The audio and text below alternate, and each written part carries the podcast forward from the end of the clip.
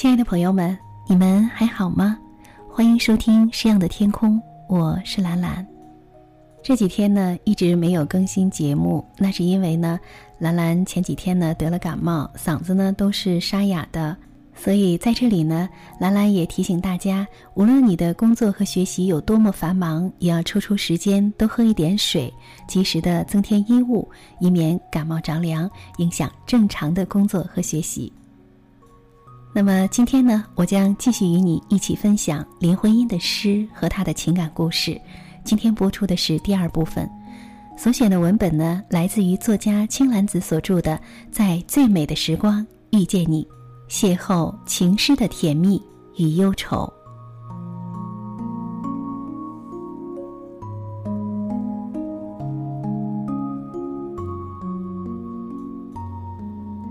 若说你是人间四月天，是林徽因送给襁褓中的儿子的诗篇。那么，林徽因一九三一年在香山写的《笑》，就像是送给女儿的诗。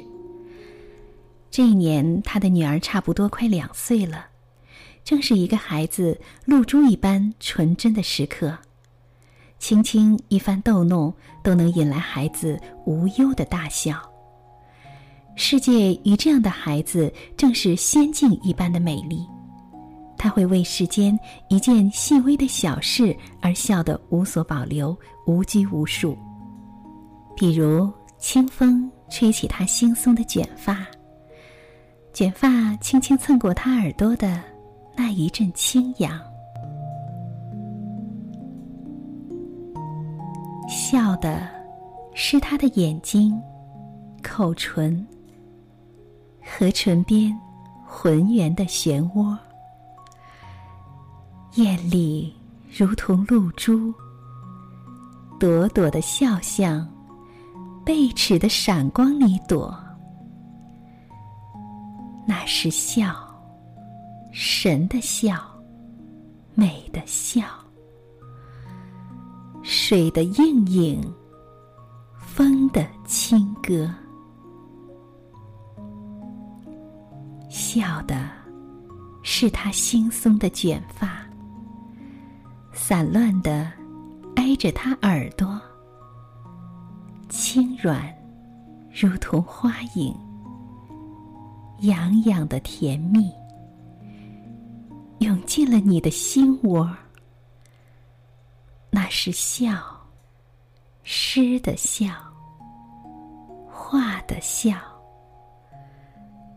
云的留痕，浪的柔波。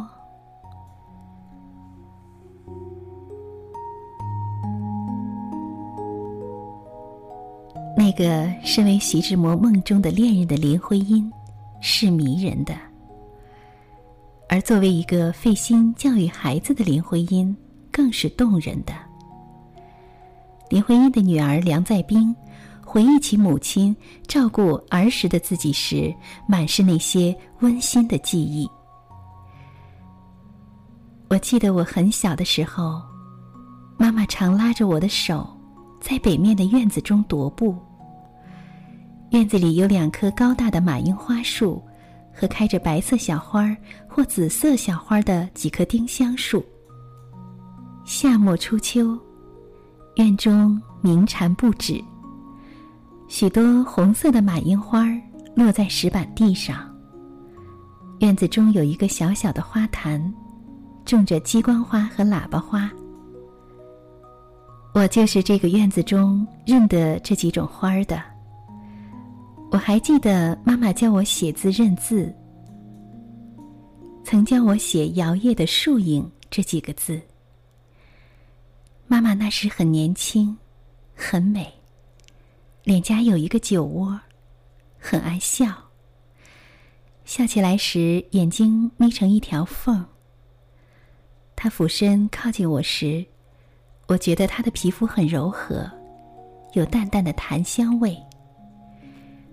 我小时非常的依恋他，希望他老在我身边，哪里也不要去。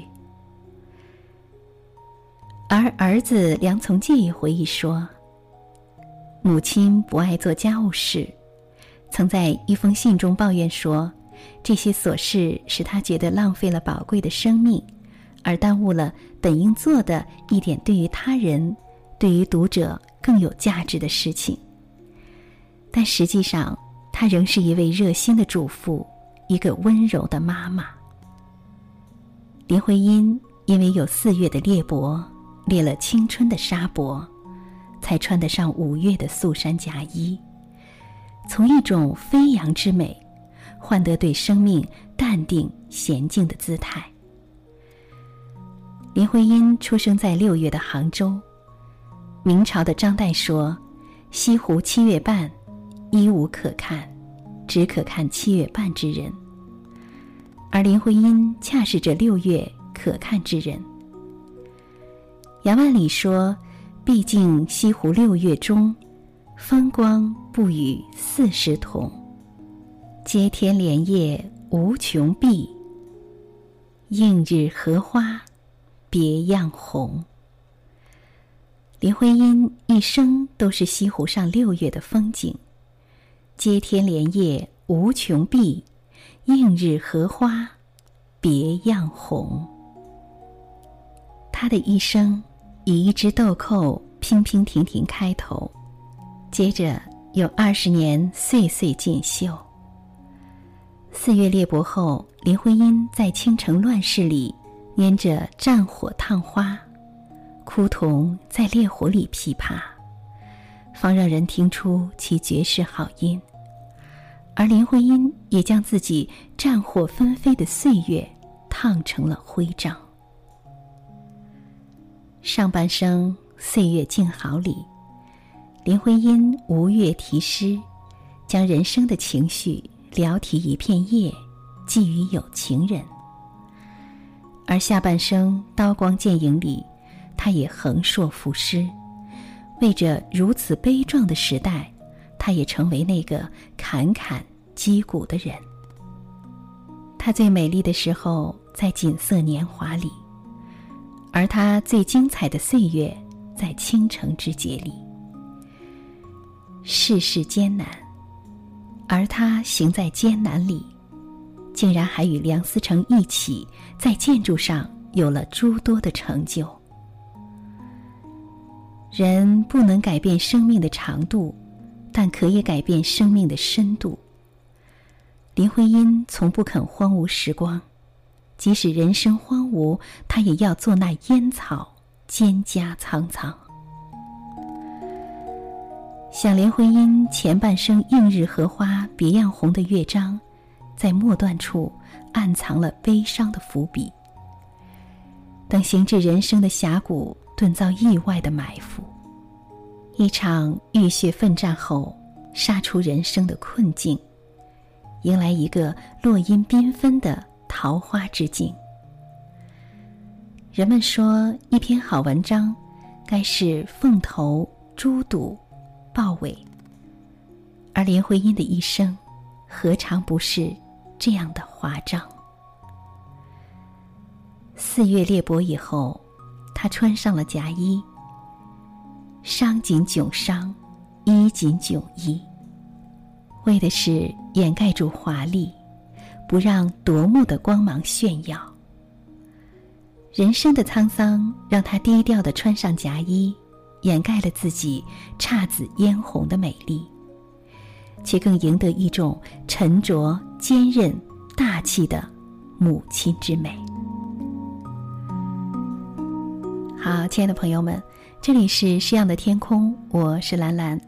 关于林徽因的诗和她的情感故事，就简要的介绍到这里。有人说林徽因是世间最幸福的女子，因她爱情、事业、家庭生活的圆满，而使无数女性以她作为偶像。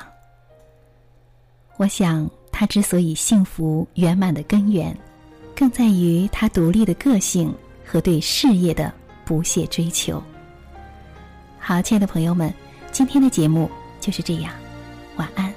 你在家乡种下满山的红杜鹃，已经默默开了好多年。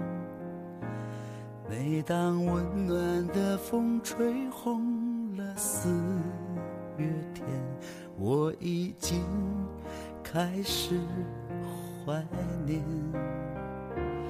对于昨天，从未听过你抱怨，哪怕生活是那样艰难。你说花谢花开都是生命的缘，好好的过每一天。这是回忆世界的又一天，这是在你离去的又一年。每当杜鹃花开的。